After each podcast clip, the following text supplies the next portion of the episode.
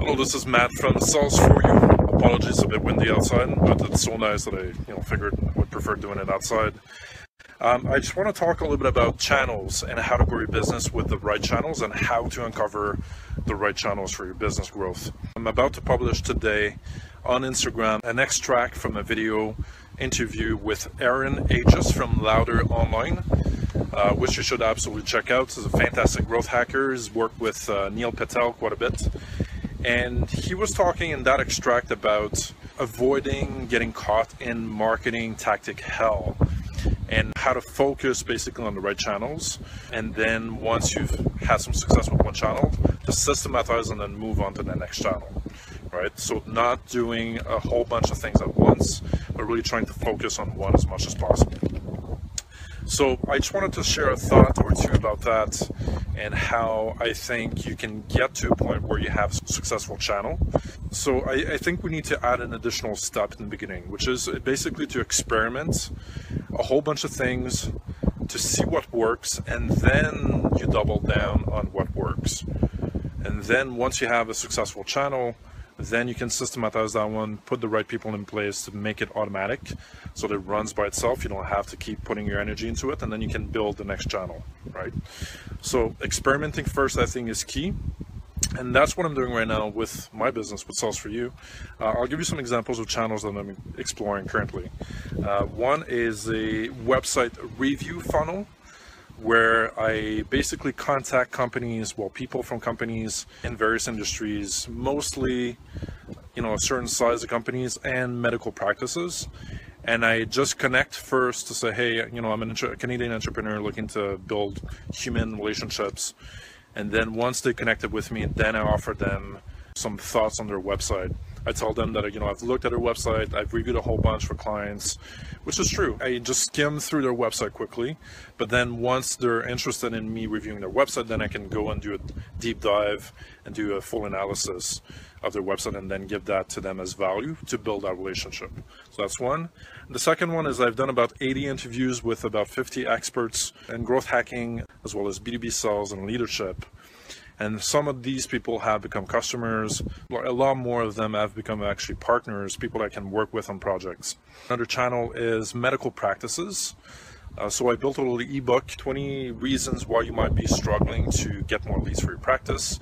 And then I've been connecting with a whole bunch of medical practices, a few hundreds, and then offering them the ebook. And then I've done a split test to see what the response would be between this compared with an industry report where I tell them I'd like to interview you uh, for the courses that you've taken as part of your continual uh, development or professional development courses focused on growing your practice to see you know which courses um, have been really good for you. And then i'm going to build an industry report and then share what your colleagues or your peers have said. I just started publishing some instagram content. That's another channel. And then i have my daily growth content as well, my videos here where I share some tips and insights, which I publish on YouTube and Facebook mostly. Uh, so that's what you're watching right now. And just some good old networking, and I have some meetups as well, locally in Montreal, and uh, some other events that I want to do. So, so there's a whole bunch of channels that I'm exploring, and I'm seeing what works, what gets a good response. For example, Instagram right now, I'm just getting started, and I'm really getting a good response. A lot of likes, a lot of follows, uh, a lot of engagement. So it seems to be a good channel. I'm not sure how that's going to turn into customers yet. Um, I need to explore that part, you know, the DM part, direct messaging on Instagram, how to build relationships that way. I, I actually did a mix of offering interviews like to interview people via Instagram, via DM on Instagram, and that has worked pretty well. I got uh, maybe seven or eight responses from about 15 messages I've sent out. So I think Instagram is a really good channel. Um, from the feeling that I'm getting right now, I think it has a lot of potential, but I need to explore it more, right? My point is to recap. I think you should explore various channels. I did not expect Instagram to get a good response uh, at all. I thought it would be just a waste of my time. Um, and I didn't know how to make it work. And we just started posting content and the, the, the direct message that I've sent, and that worked pretty well. So That's unexpected, so you never know exactly what is going to work well and what won't. Try it, experiment, do some small tests. You know, don't spend a lot of money on it, but just try different channels. Once you have some data as to which ones perform well with real data, you know, to see, and you can do some split tests to see what kind of messages work better, then you should double down basically on those ones, those channels that work really well and then put most of your efforts on those.